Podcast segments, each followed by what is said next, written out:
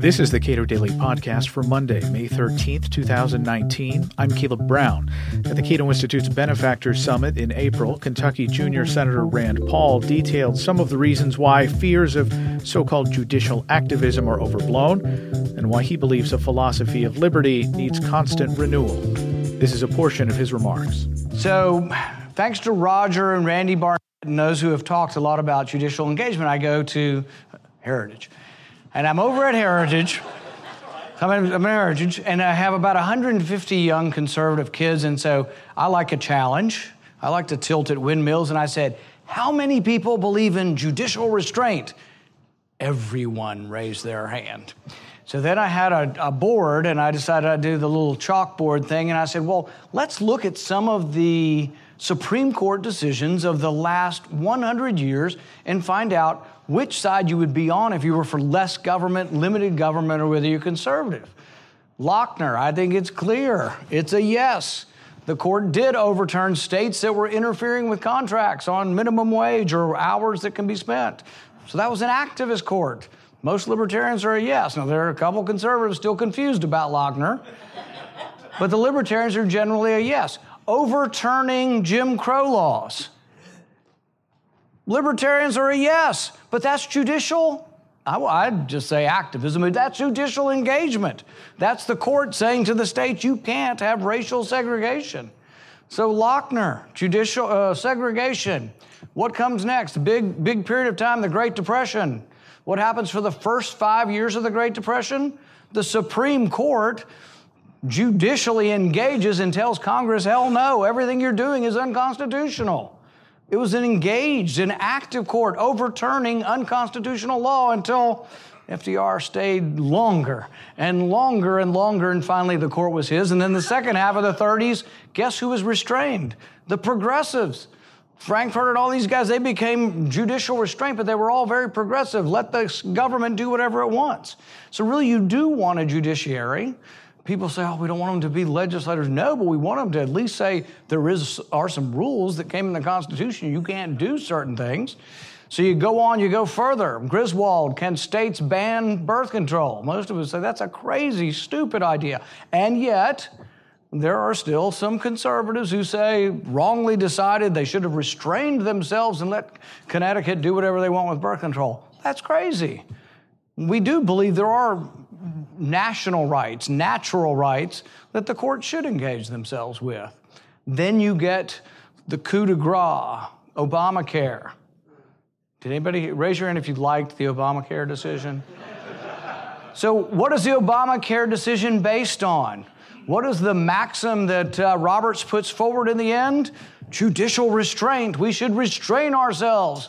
He says if there is any way we can imagine that this law could be constitutional, if there's any way we can twist our brain into believing that it's a tax and not a regulation, even though we know the government is not arguing that it's a tax, we must imagine it so.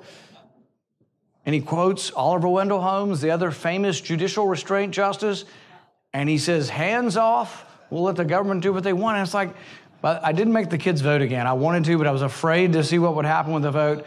But I think people are changing. Even though I'm not a lawyer, I just kind of pretend like I know something about the law. It is interesting to watch the debate in the Federalist Society. And it's really much more of an even debate now on this, and has had great uh, champions like Roger through the years. And I'll get to the second part about Roger in a minute. I have to think Roger's going to come back into the speech here in just a minute. But um, let's see. Has to do with dancing. And I didn't even know Roger was such a dancer. I mean, to imagine a dancer that's like an Indian god.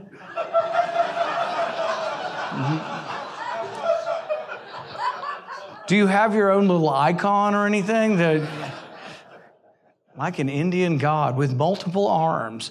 But you know, I guess the thing that I was imagining though with the multiple arms, anybody ever seen that episode on Seinfeld when Elaine's dancing?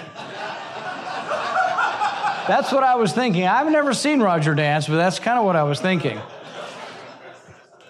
So Jefferson wrote that the tree of liberty must be refreshed from time to time. And some people blanch at it because he said, you know, with the blood of patriots and tyrants. Well, I don't think it always has to be refreshed with uh, blood. You know, in fact, many of us are those who wish we had much less war and uh, really aren't advocating armed insurrection yet. And so, how do we how do we refresh the tree? How do we water the tree of liberty? Well, to me, I think there's sort of long run and short run. I think the long run is what you're all involved here with Cato. I think in the long run, it is about ideas. It's, it's incredibly important, and I think we win on ideas. I think we've been winning for a long, long time on ideas. I think you go back to the 19th century and the, the terrible ideas of Marx that came about, the inevitability of this clash, this struggle, this class struggle that would wind up in this workers' paradise. It was tamped down by the Austrian economists. The theories were blown up. The idea that socialists could calculate was, was destroyed by the free market economists. It permeated its way throughout the universities. We still don't win all the battles, we're a minority, but we've had great success. We get to modern times, and the ideas of free trade have taken off throughout most of the universities, other than the White House. But uh, free trade is pretty well accepted by most economists as being something that is good for, for the majority. There's also the short run. So there's the Cato, think tanks, Heritage, others for the long run. But in the short run, there are other alternatives. How do we, how do we water the tree of liberty in the short term? And the way I th- see it is that there, there's ideas that are the long term, they influence sort of the short run, but the short run is politics. And so, while, you know, sure you should support Cato, don't forget there are people you should support as well. but the thing about politics that I think we need to be alarmed with is we now see that this is where Roger comes kind of back into this. We now see that politics is being influenced by a winning smile and clever dance steps. Beautiful young woman who I'm not sure what she has to say, but she's, a, she's attractive in so many ways. She's winsome and she can dance. And I guess I was thinking, what's one problem Cato has? I, I, thought y'all couldn't dance. I was, I was ready to come here tonight. And that was my line to say that, Cato, you've got to learn to dance. You got to learn to smile. You got to bring music. And then Peter's talking about Grateful Dead, and I'm thinking, wow, they're not as unhip as you might think.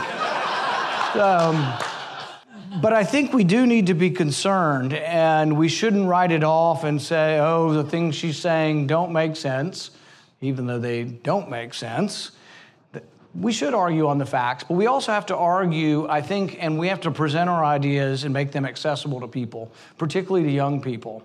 And so we can win the academic arguments, we can win the scholarly arguments, we have to keep doing that. But we also have to figure out how to get our message, you know, by video, or now we have Roger that will be leading the new dance steps for Cato's message. I'm thinking short YouTube videos with judicial engagement and dance. What do you think? There you go. AOC's got nothing on you. I think that uh, there really could be a lot going on with that. But I think the reason we have to be concerned is one, she, she's engaging, she's attractive, she's got 4 million followers after three months, and we can't discount that.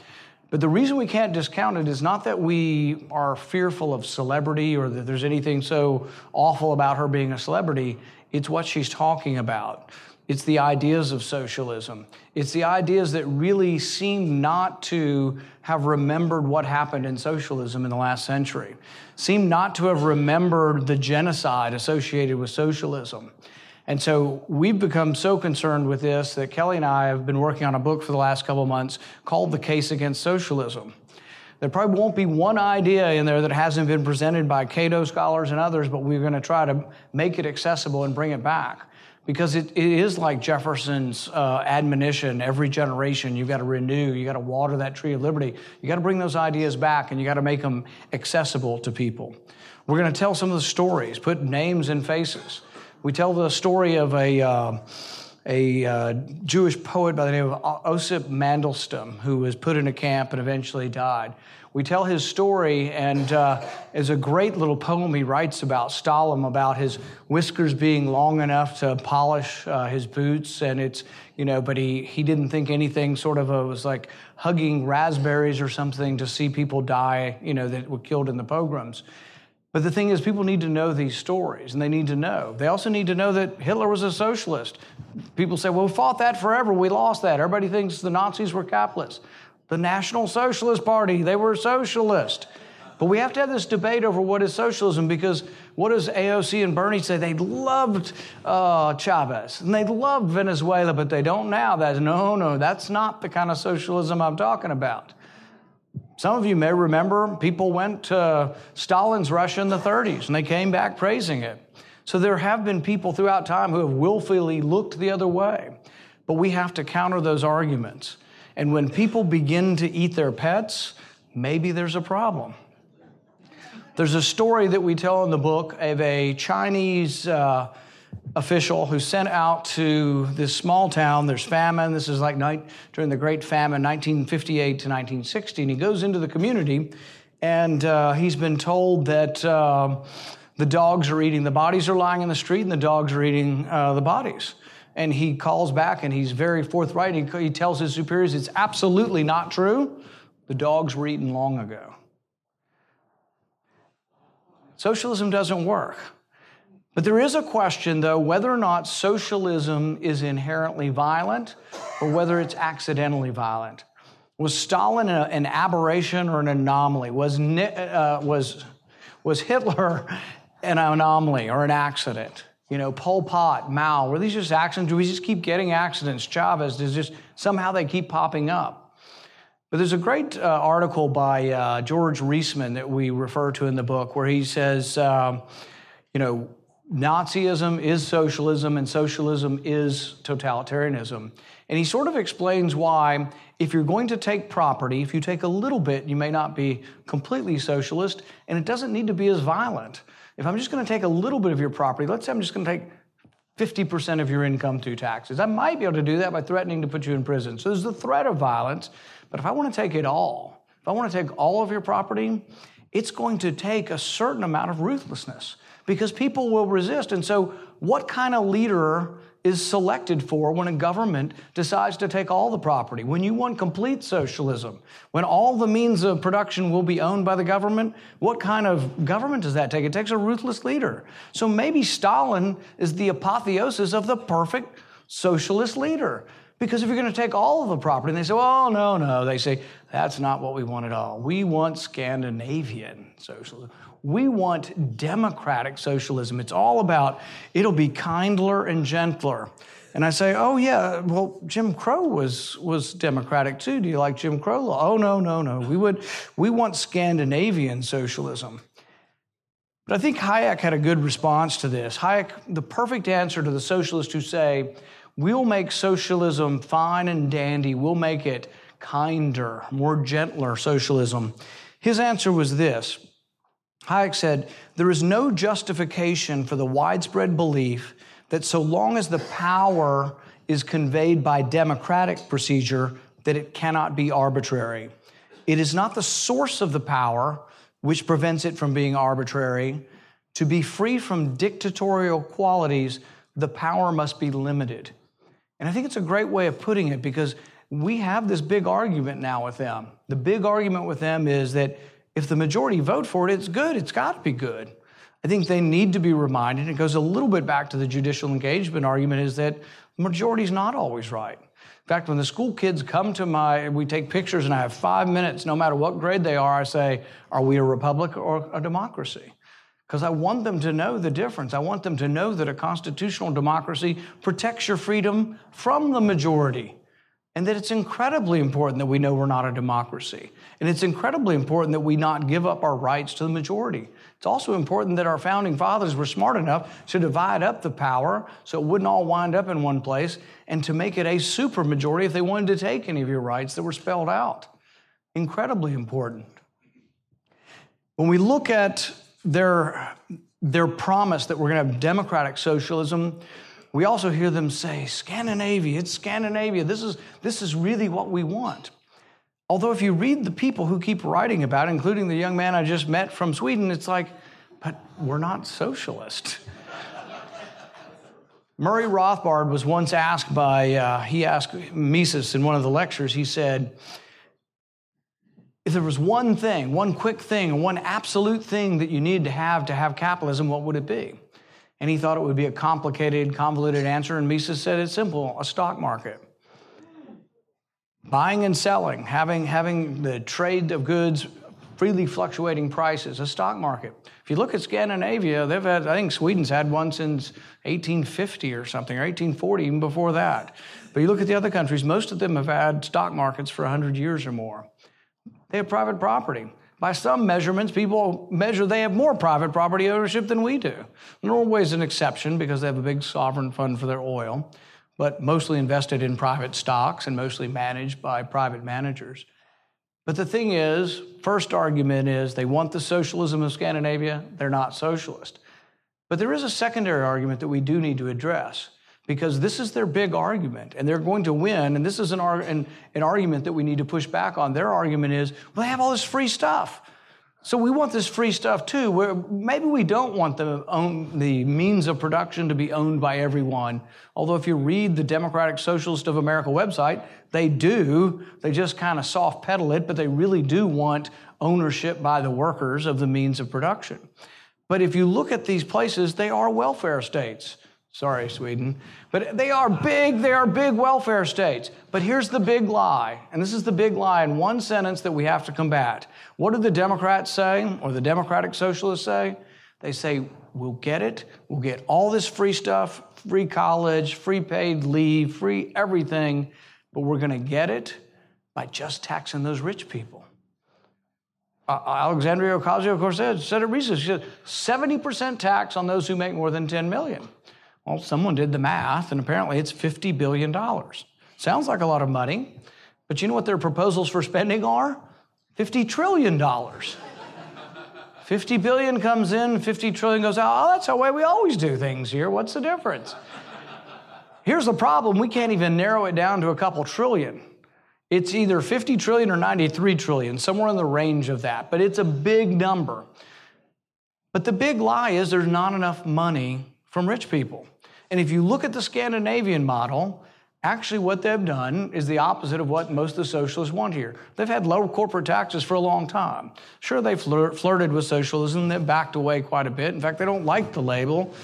Most of them don't. The Danish rebel at it, the Swedish rebel at it. They don't want to be called. It's bad for business. Are any of you going to invest over there if, if you think it's a socialist country? But here's what they do do it's not just taxing the rich, everybody is taxed overwhelmingly. 25% sales tax on everybody. And in Denmark, at least, it's a 60% tax on income starting at 60,000. So the big lie that we have to refute for these people is sure, you want free stuff, you can have it, but you can't just tax the rich people. You got to tax the heck out of everybody. And so if the American people need to be told, you want the free stuff, here it comes. 25% sales tax and a 60% income tax starting at 60,000. At 60,000 in our country, you're paying almost nothing in income tax. Ours is very, very progressive. The top 1% in our country pay 40% of the income tax. The top 10%, which is about 200,000 above, it's now over 80% of the income tax. 75,000 and above in our country is like 98% of the income tax. We have a very progressive system. In fact, we keep dropping people off the rolls. What we have would never work. And you can't tax rich people, you can't tax rich people 100%. Besides, they might quit working at some point. Or they might move to Sweden, who knows, you know? But here, the thing is, it doesn't work, and it is the big lie. And the big lie is you can't just tax the rich people, you gotta tax everybody. So let's be honest about this and say that if you want this, you're gonna have to tax the middle class. Kelly always brings up, well, why, do, you know, why are they so thin over there and why do they all ride bikes? You know how to, to get a car? You got to pay a 200% tax. If the car's $30,000 before you get the car out the door, you got to pay 60,000 plus the 30,000. That's why nobody's got a car over there. Although it does them pretty fit, but it's also pretty cold to ride a bike in Sweden, I think. We wonder how we protect ourselves and how we continue on. The other example, and uh, I think if I can pronounce the name right, you'll correct me if I'm wrong. Sanandaji? Yeah. Is that how you say it? Correct. He is, uh, I think, of Iranian extraction, but he's Swedish, and he works for one of the think tanks over there. Wonderful statistics and wonderful stuff. And he talks about the tax problem, talks about the right left, this and that in Sweden. But then there's a, a bigger talk of, of just culture. And there's always this danger of bringing up culture that you're somehow there's some sort of racial undertones or overtones to what you're talking about. But something's different about the Scandinavians. And it's kind of like another Jerry Seinfeld episode. He says, Well, you know, I really like, uh, I won't say what race it is, I really like this race of people. And it's like, is it wrong to like people that are of a certain race? So the Swedish do pretty well. And so one of these smug, well, we won't call them Swedish because we have some Swedish here, it was a smug Scandinavian economist. One time went up to Milton Friedman and he said, We have no poverty in Scandinavia. And Milton Friedman looked at him and responded, He says, We have no poverty either among Scandinavian Americans. Hmm. And it's interesting, it's true. If you measure all the different Scandinavians, Norwegians, Denmark, Swedish, you measure them when we come over here, sure, they're doing great in their country. Standard of living's pretty well compared to our average. They're actually way above our average here once they move here. 100 years later, Scandinavian Americans are doing well. And it's, I don't think it's a, and this is the danger of talking about culture. People think it's, oh, you're saying, and they're not better than us because my family's not from Sweden, so y'all aren't better than us. But, but the thing is, is there's something about culture, about work ethic or family or church that is important. I think there is probably. And it's like if we completely discount that and we back away and say you can't talk about any of those things because it's touchy, no, we probably ought to look and understand, you know, why they why they've done so well. But when we look to our country, I guess what I worry about is people have talked about this for a long time. They say, well, what happens when the majority finally discovers that they can vote large S from those who are working, when the non workers outnumber the workers, when the people in the wagon outnumber the people pulling the wagon? What when they discover that they can vote to take away the wealth from those who are working? What happens? And, you know, when we get to that point, Fortunately, our founding fathers were, were pretty good at designing a system that makes it hard to go one way or the other. Earlier, somebody asked me about the legislative filibuster. It's incredibly important because it slows things down. I mean, what if in 2020 there's a big reaction to the current president and we get Bernie Sanders, you know, and, and they get both houses? You know, the, the chance that they get to 60, though, in the Senate, small. 41 of us could stop the socialist agenda. So I think the filibuster is incredibly good. It's anti majoritarian, but it gets back to this idea of do you want a democracy or a republic? The idea that it's, you know, fortunately we got, really we got, I like to tell some of the conservatives, they don't agree with this, we got an infinite amount of rights. You know, and I had this discussion with Scalia one time, and he wasn't very happy with me. I, you know, I said, "Well, the Ninth Amendment says you know, that the rights not listed are not to be disparaged. And he said, Who's disparaging anybody's rights here? And I was like, Well, but th- that's the point. The, the rights aren't limited. You don't just have a few of them, you've got innumerable rights. And that's why I don't think it's an activist judge to defend these rights. It really should be the government having to define what powers it has. And if it didn't give the government the power to do something, it's yours. Unless they abbreviated your right through a power, all of these are left to you. We're very lucky we got that through the Constitution. And I think it still works to a certain extent. I think almost nobody on the Hill obeys it. You know, almost none of your elected officials. But Dad used to say there were two arguments that will never listen to you in Washington a moral argument and a constitutional argument. And I think there is some truth to that. So we, we need more people in Washington who, who do care about the Constitution. But I think it's still worse to a certain extent. I think there are, you know, is this movement for originalism or textualism or what have you. And I think that it is a, it is a good movement, and there still are people who believe enough in the structure of this. But there's some people who believe that there's absolutely no structure. Talk about a living constitution. They really don't believe there's any kind of constitutional restraint. We just kind of do what the majority wants. There's a big danger to that. And so there's these different intellectual traditions, and we have to keep them going if we want to keep the country. But it's understanding that majority rule is not always a good thing. People, what, they, what else they want to get rid of? They want majority rule, they want popular vote in the election. One of the cool things our, our, our founding fathers gave us was geographically, two senators in Kentucky, we get the same vote as two in California. If you're from California, too bad. but that, that sort of geographic spreading of the vote is not making it directly proportional to population at all. So it was this thing for geographic unanimity, but it was also a good thing because it, it kind of changes up the flow of things. So does the Electoral College. If we don't have the Electoral College, and sometimes I'll meet populists, conservatives who say, oh, yes, we want to get rid of the Electoral College also. It's not right. We should do popular vote. They'll campaign in 10 cities. 10 cities will elect it. We already are kind of getting to that point in states where four or five big cities are really dominating the entire vote. And really, when you look at the red blue map, and I know Republicans aren't always better than Democrats, but sometimes they're not as bad as Democrats, is that if you look at the red blue map, the red map's almost all rural areas. You know, we have a rural party and an urban party now. It's also the answer to how the Republican Party could be more dominant is pay more attention to the cities and the problems we have in our cities. Cities have been run by Democrats for decades and they're a disaster. Look, Chicago's the murder capital of the world. It's a disaster. All of the problems they've got there. They just had elections the other day. They elected five Democratic socialists. The socialists are beating the Democrats in Chicago. And I can see how they'd be unhappy with the Democrats, but I'm not so sure how electing socialists is going to make their life any better. But we're lucky that we have a Republican, not a democracy. And I'll finish with this. Goldwater, in the conscience of the conservative, wrote about uh, people coming up, and he says, If I am accused of neglecting my constituents' interests, I will tell them that I was informed that their chief interest is liberty. And in that tradition, in that vein, in that cause, in that cause of liberty, I will continue. It's not about passing legislation. It's not about transferring wealth. It's not about enormous government coddling you from, from cradle to grave. It's about protecting liberty. And we all get caught up sometimes and trapped in what legislation are you going to pass and what are you going to do? What are you doing? It's about defending liberty. It's about an abstraction, but it's an incredibly important abstraction that I think you who support Cato realize. I hope you will continue that tradition, and I'll be there right alongside you. Thank you very much.